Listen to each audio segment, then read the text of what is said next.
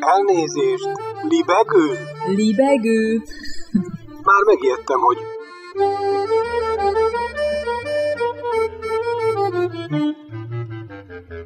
Üdvözlöm Önöket! Ez itt a Libegő újabb szellemröptető műsora. Balázs Attila vagyok, kívánok jó szórakozást!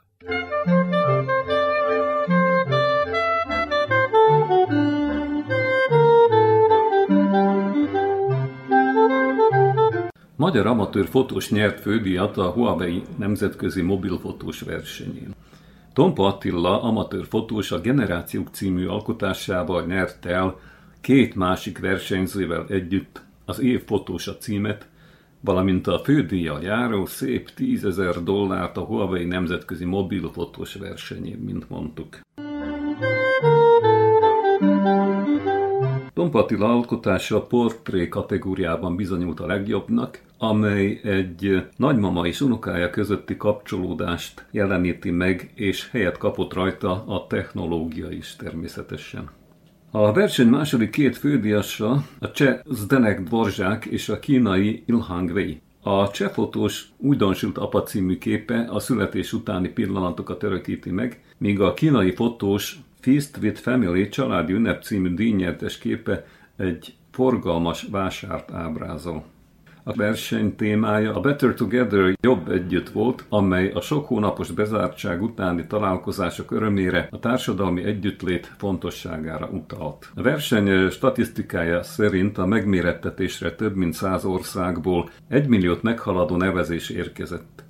Az amatőr és profi fotósok 10 kategóriában küldhettek be Huawei telefonokkal készített képeiket vagy videóikat. Tehát a reklámmozzanata is benne van, mindegy, a magyarra is. A reklám mozzanata is benne van, mindegy, a magyar versenyzőnek nem ez az első győzelme egyébként. 2020-ban Hard Life nehéz élet című alkotása nyerte el az arcok kategória legjobbjának járó díjat a verseny magyarországi megmérettetésén. Attila ebből az alkalomból elmondta, hogy az idei versenyre egy teljesen spontán felvételre nevezett.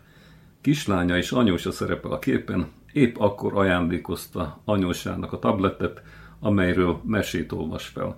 Mivel a gyorsaság a pillanat megörökítése volt a cél, nem volt időn beállításokkal pepecselni, jegyezte meg az amatőr fotós hangsúlyozva.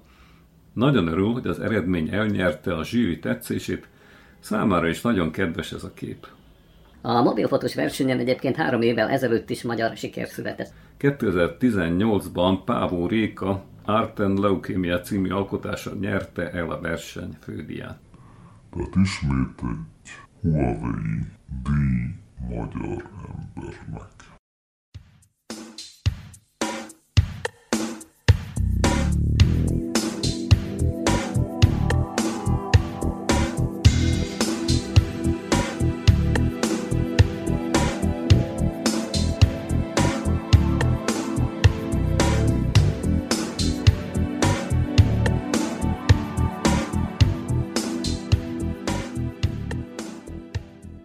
Ismét egy Huawei díj magyar embernek.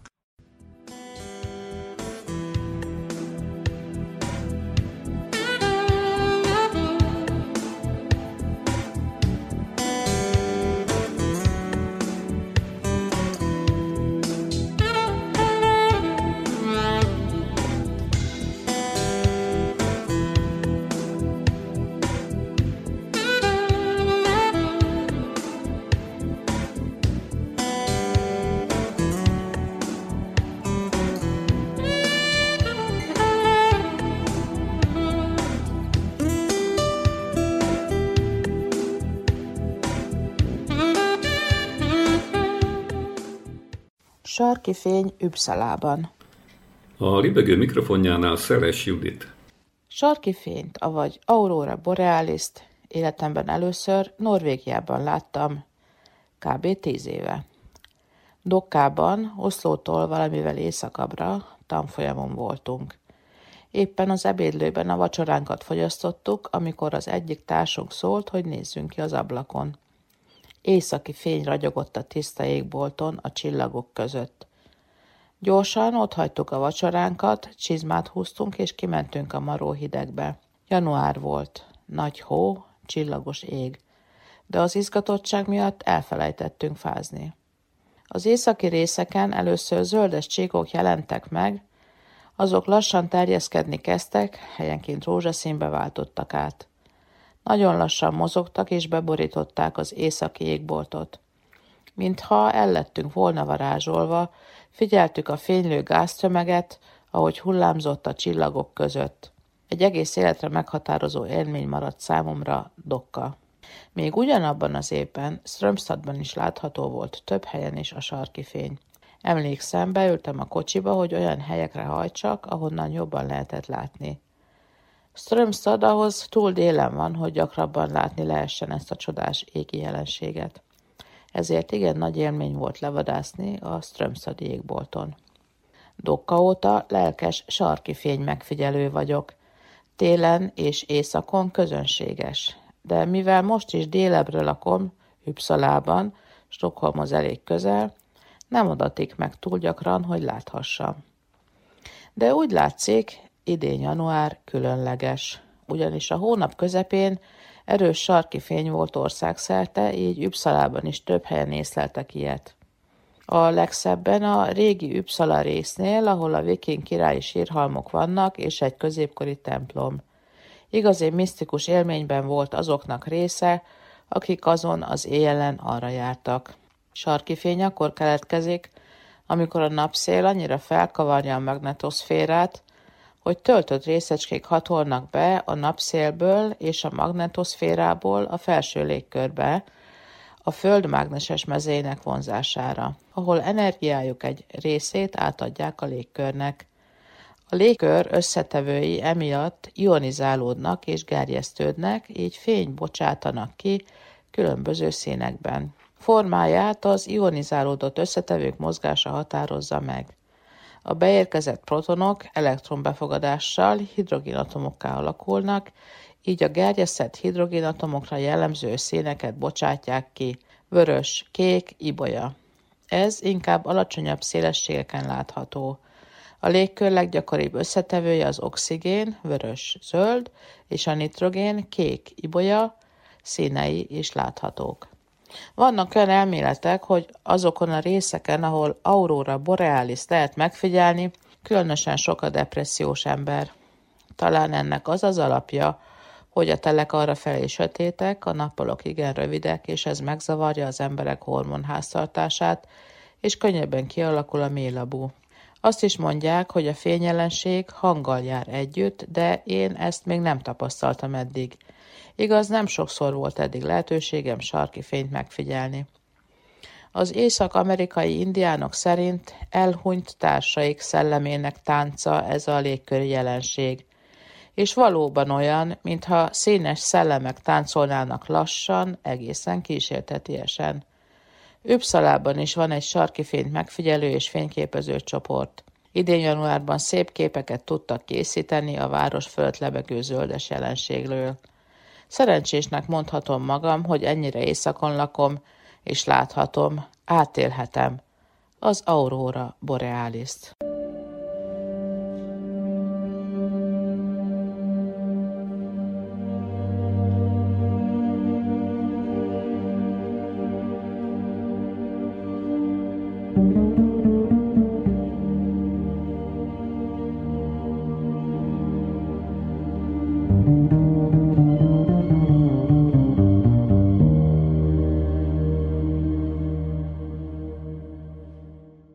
Északi fény vagy a sarki? Szép és sejtelmes minden esetre, ugye?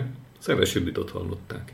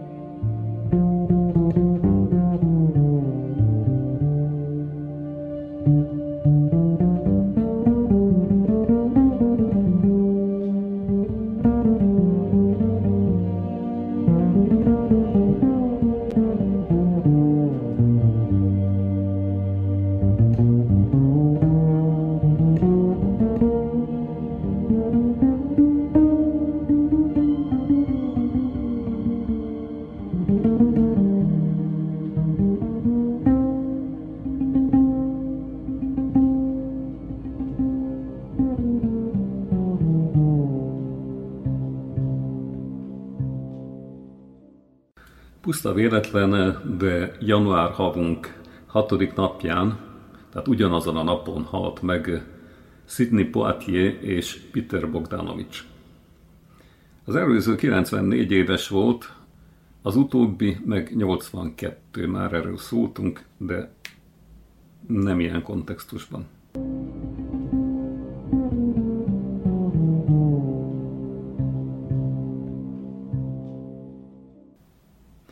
Ha értelmet és logikát keresel a pályámban, nem jutsz túl messzire, mondta a karrierjéről Poitier, a fekete jófiú, az éppen fából faragott szent. A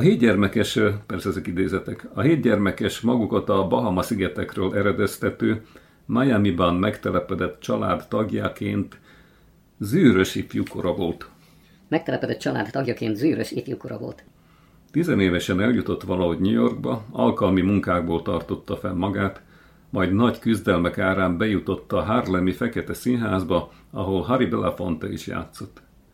Filmszínészként 1958-ban keltett feltűnést a műfaj keretén és izgalmas történetén túlmutató üzenetű, a fehérek és a feketék egymásra utaltságát hangsúlyozó megbilincseltekben. Tony Curtis partnereként. Stanley Kramer filmje 8 Oscar-díj jelölésig jutott el.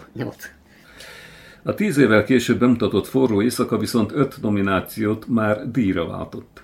Ebben Poitier egy magasan képzett philadelphiai nyomozót alakít, aki egy déli városban a konzervatív fehérek uralta, konfrontatív környezetben nyomoz. A nagy amerikai kitüntetésekkel elismert lovagi címet viselő művész nem ezért a játékáért nyerte el az Oscar-díjat. Azt jóval korábban a Nézzétek a mezők lidiomait című filmért megkapta.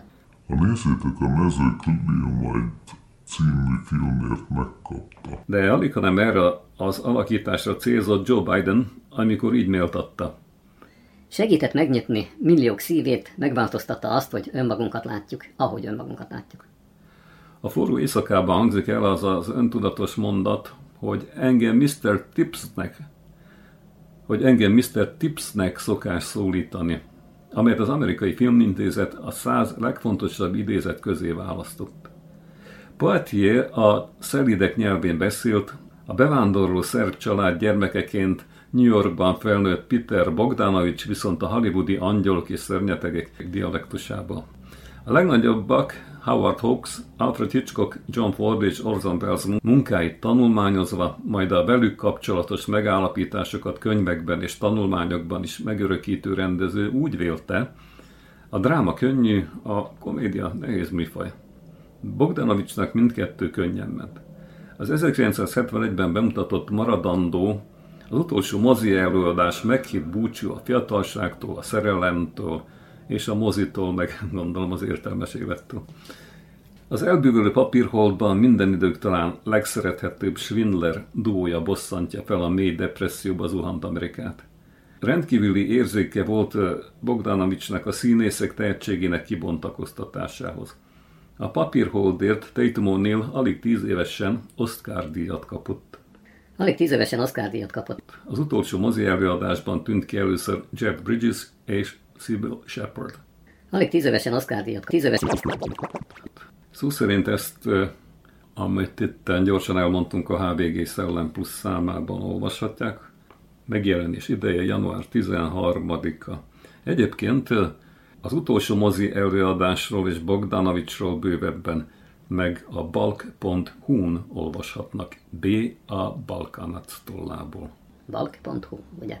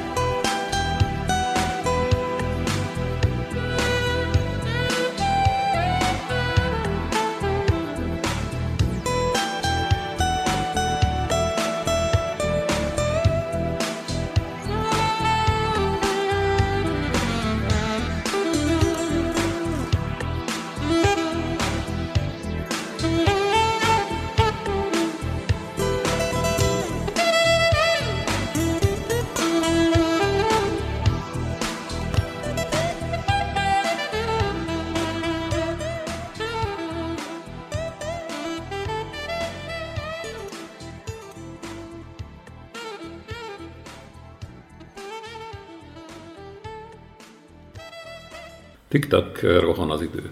Folyó évünk január 3-án volt pontosan 100 éve, hogy megszületett Nemes Nagy Ágnes költő, esszéíró, műfordító, pedagógus, a 20. századi magyar irodalom, szűkebben az Újhold folyóirat meghatározó alkotója. És elnézést, ha előzőleg valahol véletlenül másképp mondtuk volna. A kulpa, Nemes Nagy már diákkorától kezdve írt verseket, folyóiratokban 1945-től publikált. Első verseskötete 1946-ban jelent meg éppen úgy, ahogy Pilinszky Jánosnak is, akinek jó barátja volt, alkotótársa, és akinek 2021-ben ünnepeltük a centenáriumát. Mi itt és most Nemes Nagy Ágnesét folytatjuk. Ebből a jeles alkalomból olvas fel nekünk, tessék mondani, milyen vallású című irodalmi anekdotákat tartalmazó könyvéből Sumonyi Zoltán. Kérem, vegyék figyelembe, hogy a felolvasásra az írók boltjában került sor, ahol még olyankor is kötelező a maszkviselés. Ahhoz képest eléggé jó sikerült, mert mégse gázmaszkról beszélünk. No, katonaemberek jól ismerik, miről van szó. Levest főzött neked, Nemes Nagy Ágnes. Zolikám, kis Ágnes telefonált, hogy végig köd van, korán kell indulnotok Ágnessel. Ő csak 30-al tudott menni. Gondolom, 9:50-10-kor indulhatnátok. Tégy be egy cédulát Nagy Ágnes 13-as szobája ajtajába, hogy hánykor indultok. Csókol, Piroska. Előre is köszönet és készcsók, Ágnes. Ezt a kézzel írott, két kéz által írott papírlapot találtam kerek előtér kövén, becsúsztatva az ajtó alatt, amikor éjfél után a társalgóval visszamentem a szobámba. Az első részt Szántó Piroska írta, hosszú, egyenes, kaligrafikus betűkkel, az alsó két sort Nemes Nagy Ágnes. A Piroskának telefonáló kis Ágnes Széchenyi Ágnest jelentette, a másnapi utazás pedig Szigligetről Pestre, Vörös Sándor temetésére utalt, 1989-ben jártunk. Ágnes készcsókja meglepett. Sajnos nem tartoztam a szűkebb baráti köréhez, noha már jó 15 éve mindig egy időben voltunk Szigligeten, január végén, február elején, és 2 hétig minden este ott játszott velünk a társalgóban. Szent Istvánt, Barkóhovát, Mutogatóst. Mint mindenben, a játékban is szigorú volt, azt is komolyan vette. A bohóckodást is. Egyszer verssorokat kellett eljátszani, Tímár Gyuri izzadt homlokát törölgetve félmeztelenül feküdt a szőnyegen. Ágnes és Piroska meg 4 kézláb közeledett felé, hogy Dombur hasáról legeljenek.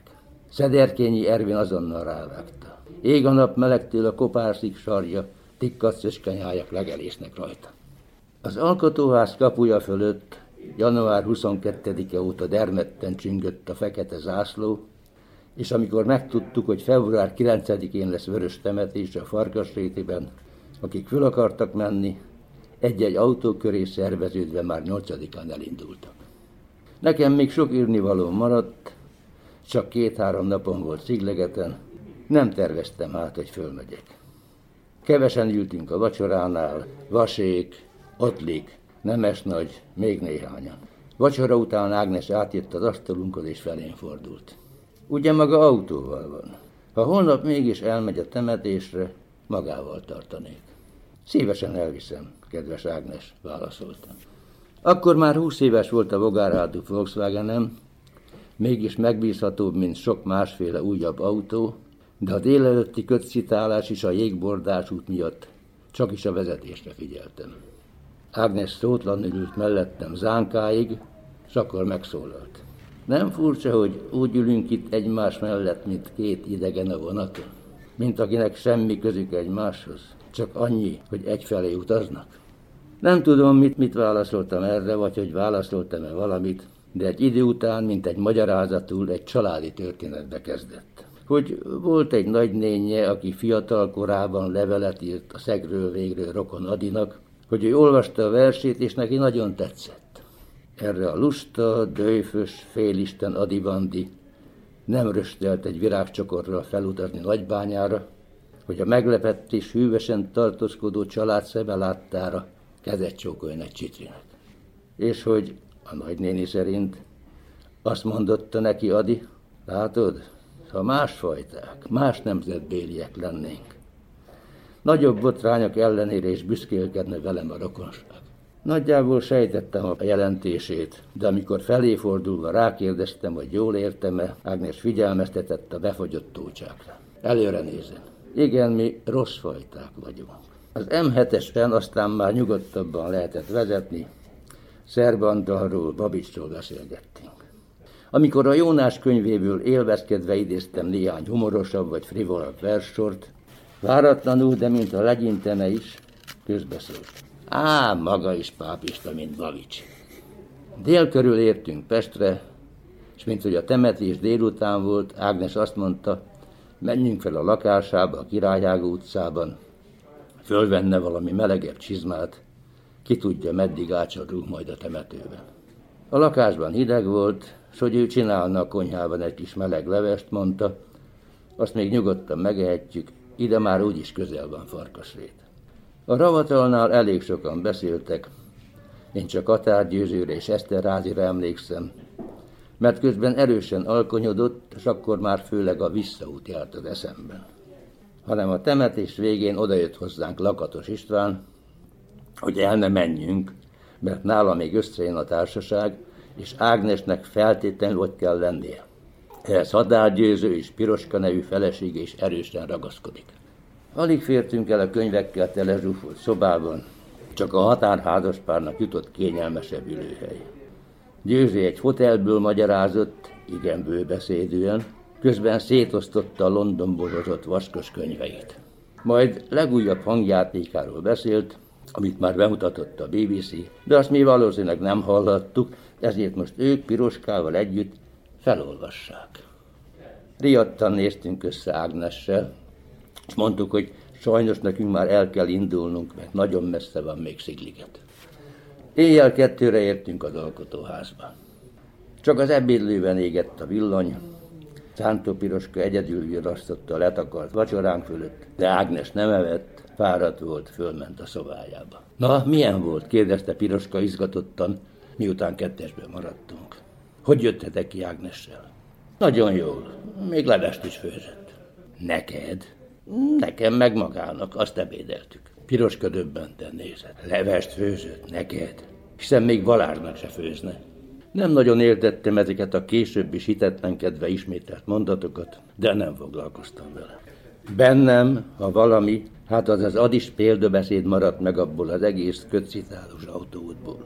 És amikor 6 évvel később, 1995-ben az Orfeusz című folyarat Nemes Nagy Ágnes emlékszáma szerkesztett Lengyel Balázs megkért, hogy írjam meg én is emlékeimet Ágnesről, akkor a virágcsokros, kézcsókos, nagybányai rokonlátogatást írtam meg az emlékversben.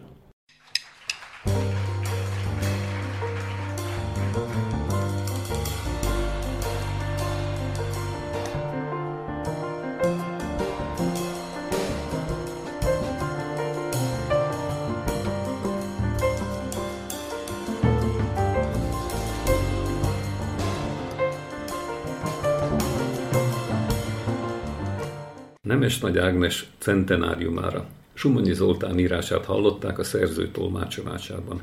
A következő percekben erre a témára a Harcsa Veronika kvartett feldolgozása hangzik el itt a Libegőben, nevezetesen a szomja.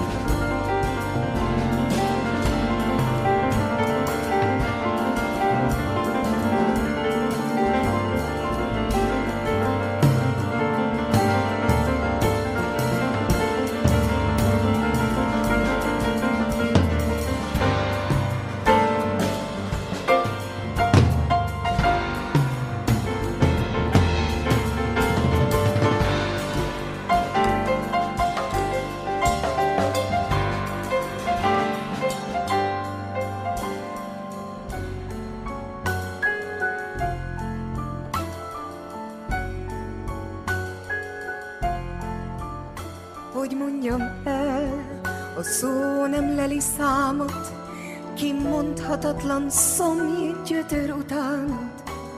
Ha húsevő növény lehetne testem, belém szívódnál illatomba estem.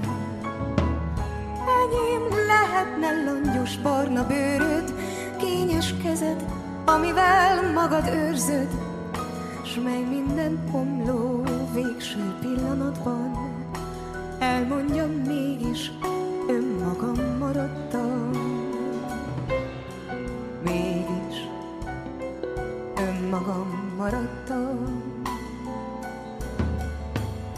Enyém karod, karom fölé hajolva, enyém hajad villó fekete tolla, mely mint a szárny sohan, sohan velem, hintázó tájon fénylőn végtelen.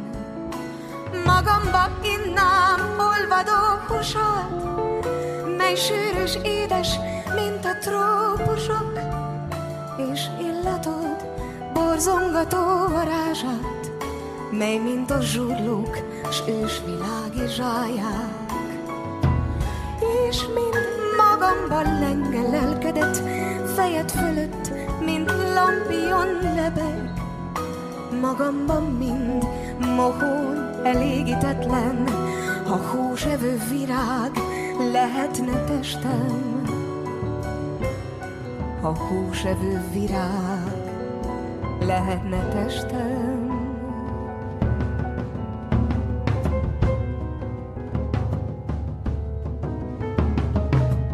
De így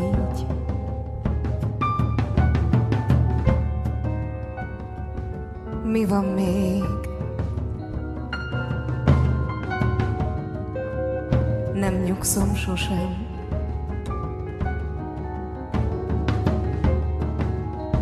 Szeretsz, szeretlek. Mi reménytelen.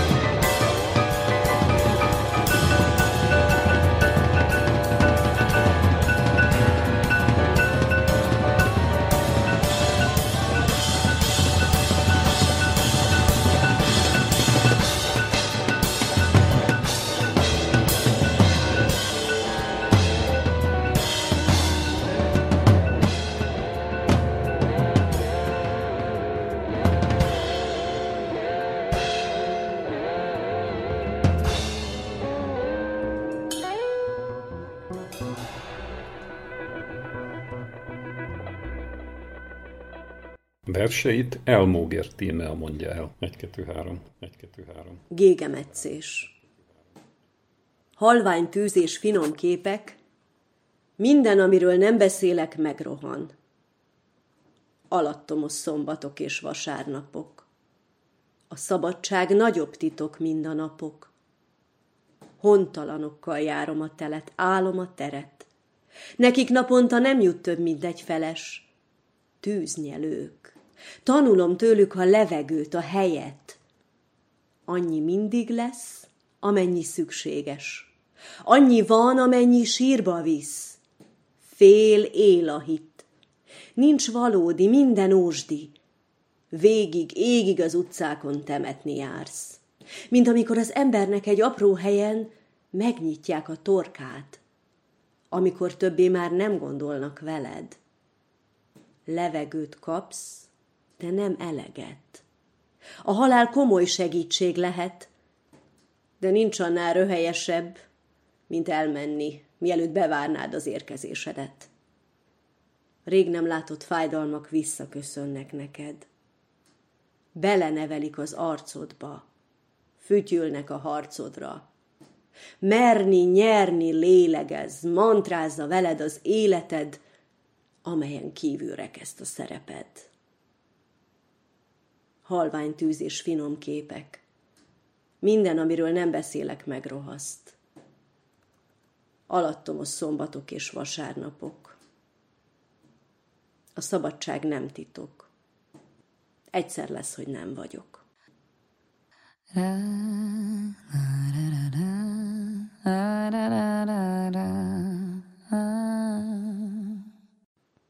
Otthon. Szembe szívbe víz hangzik, hangzik a kimondhatatlan, kimondatlan. Otthon is megvan a megélhetése. Miért jött külföldre? Otthon a házak falában meg lehet kapaszkodni, amikor eltántorít a hőség, a hűség. Haza lehet képzelni magam. Nagyvilágnak, világnak vége, béke van. Bennem, körülöttem idegen rend. Megy velem a repülő, merülő vonatvagomban alszom, mint pillanat illanat. Haza hisz. Itthon. Van olyan, hogy minden jó, ahogy van, és a történetek megfeneklenek.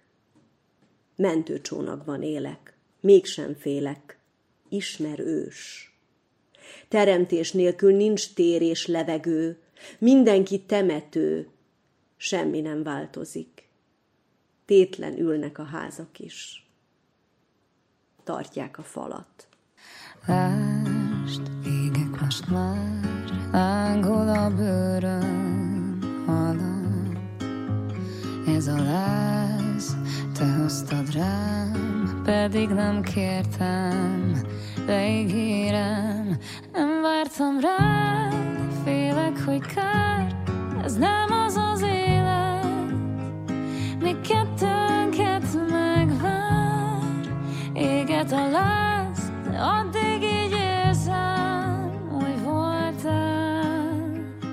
Már sem kérnék, csak átkísérnél már a határon. Hol nem néz most más, csak én. De más sem érnék, ha nem lennél, hogy csodálás belé. Programvers. Én egy gyöngenő vagyok. Rés a szívem, és a szívem túlsajog. Gyöngenő vagyok, a terhek túl nagyok. Fejlövés. Bábúvész, bábúész, valóság halott. Uszadék fa a vízen, mélyén hordozza a tüzet, kémény a füstöt, test a verset. Féljenek, éljenek a programlelkek. Öregszem az űző napon, nyomokban a havon felért, elért szakadék. A szél viszel, meztelen, esztelen tűz sarkúban, kesztyűs kézjel. Ez a mámor, de szép.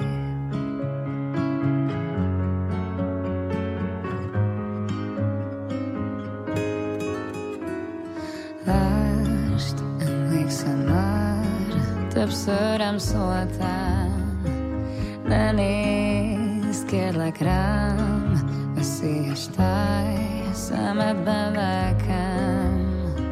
Látom, megtalált, de nincsen tovább, ez meghalnék újra, és újra, mert nem tudnám, nem érteném, ugyanis élnék, úgy ég. Más sem kérnék, csak átkísérnél már.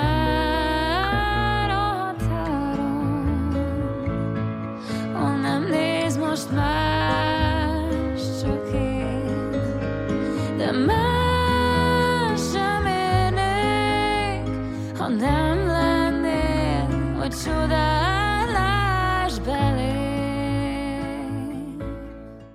Téli látlelet. Hogy csodálás belé. Kérdés, hogy miért sírunk, írunk verseket. Az első ember, aki elviselte a szeretetet, egy kutya lehetett. Nem nő, akit féltenek, nem férfi, aki fél. Nincs magánál, aki él. A tél is önmagát melengeti. Ritka emberek, tárgyak, szavak terülnek ravatarra.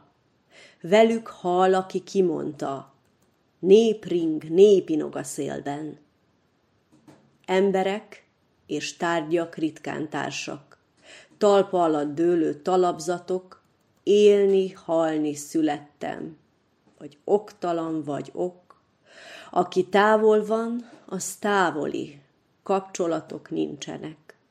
Az állandóság biztonsága, változás, hanyagság, kérdőjelek. Dicsőséges élet-halál felett sírni, írni verseket. Síron túl is lehet. Közelebb, ahova tartozom, ház, torony, libegő, porond, életből élünk. Éljenek az igazak és a jók, a tiszták és a békességesek. Nem telik többre. Ez is szeretett. Ez a mánor.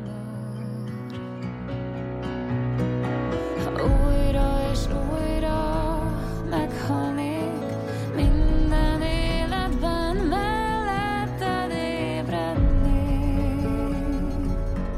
és kérdeznék, ki voltál, ki lettél, elmennél, most az egyszer.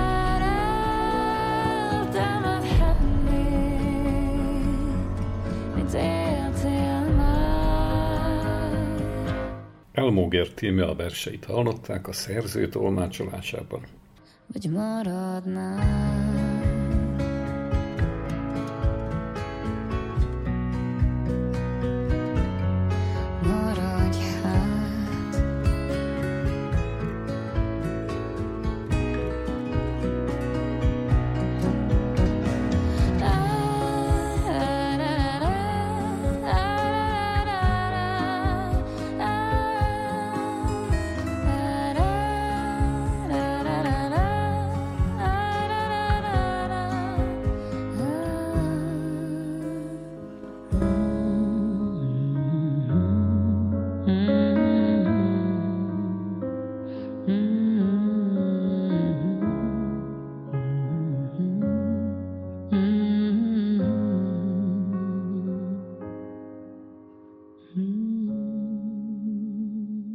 Végére egy felvétel a 21-es könyvhétről, Turczy István.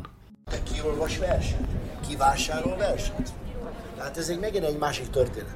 Én azt hiszem, hogy nagyon nagy szükség van arra, pláne egy kis kultúrában, hogy időről időre megmutassunk trendeket, tendenciákat, új arcokat, hogy hol tart a világlíra, milyen izgalmas új kezdeményezések, alkotók születtek és dolgoznak az elmúlt időszakban. Ez volt az alapja annak, hogy én úgy gondoltam, hogy érdemes lenne összefogni egy kötetben. Mennyi időt fog át ez a kötet olyan értelemben, hogy a terészedről? Terészedről, ahogy kezdtem mondani, egyetemistaként kezdtem fordítani, tehát egyetemi korszaktól folyamatosan az elmúlt. Volt olyan, amit még 2 hónapja is csináltam, új skót verseket, de hát ez igazából ez már nem igaz, hogy egybe gyűjtött versfordítások, mert azóta már 2 másik is elkészült, tehát folyamatosan dolgozom, és változik ez. Azonnal elkezdted a második kötetet? Nem, hanem volt 2 luk, amit szerettem volna folytatni.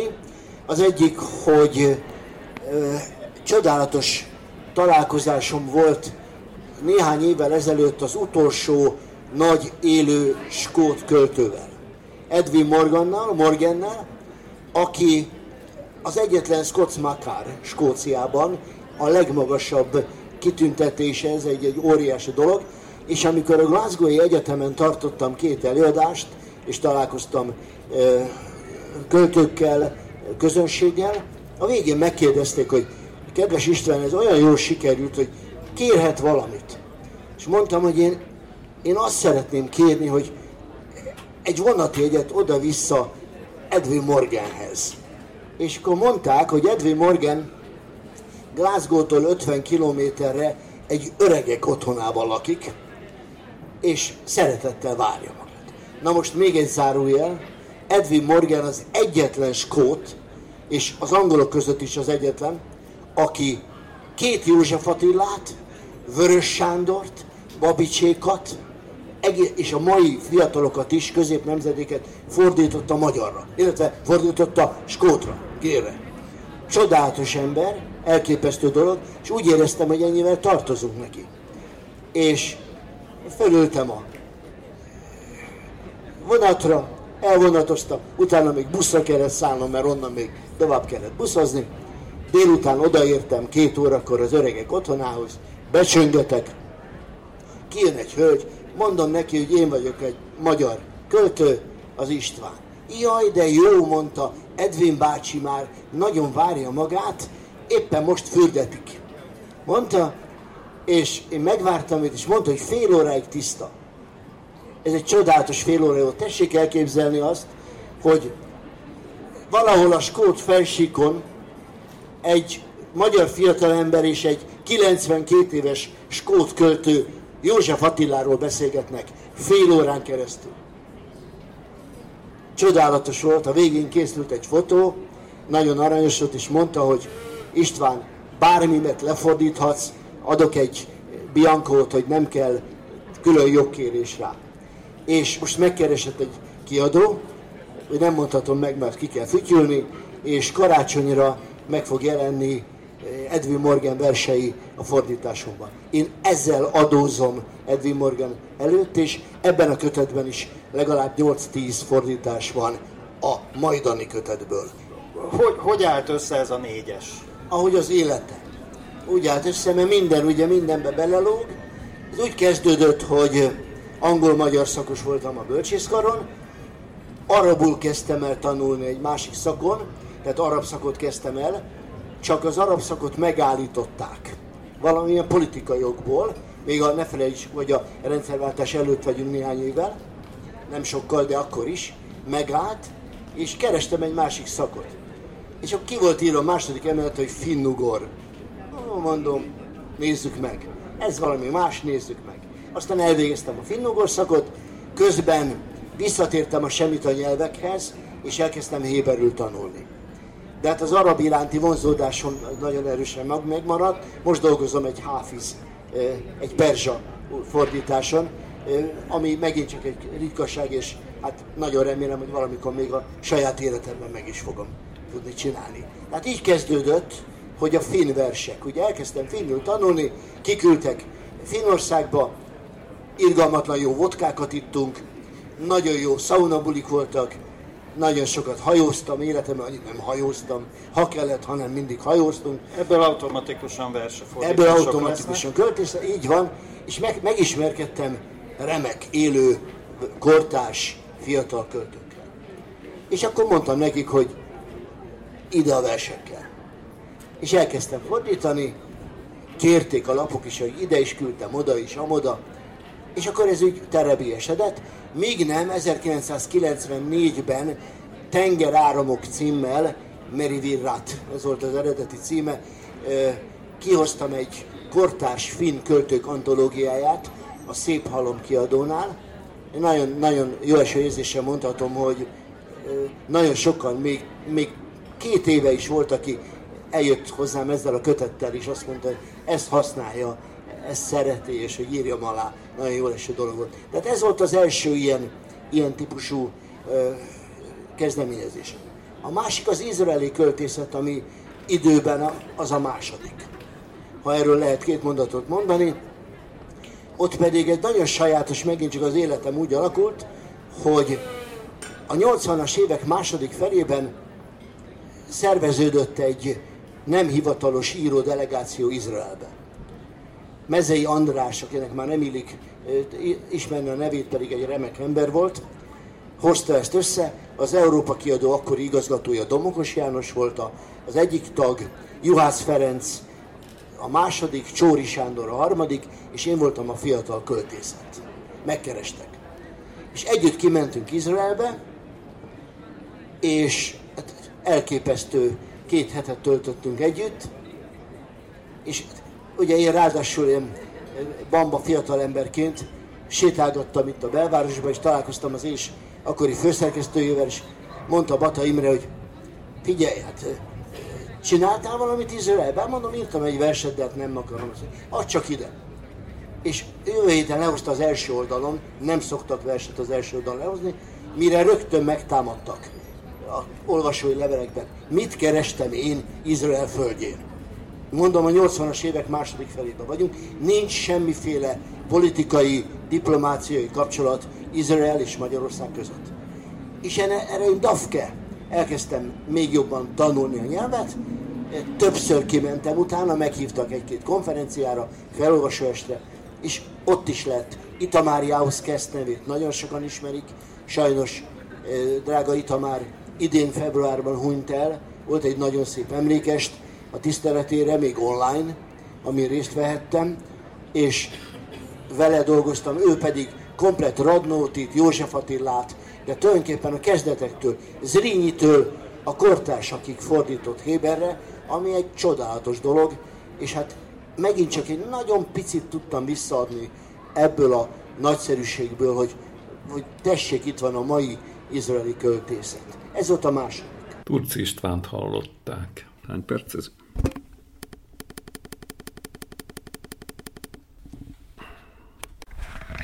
Faszikám, akárhogy is nézzük. Az a nagy helyzet, hogy itt vége a libegőnek, csattokat, amint akarsz. Vége.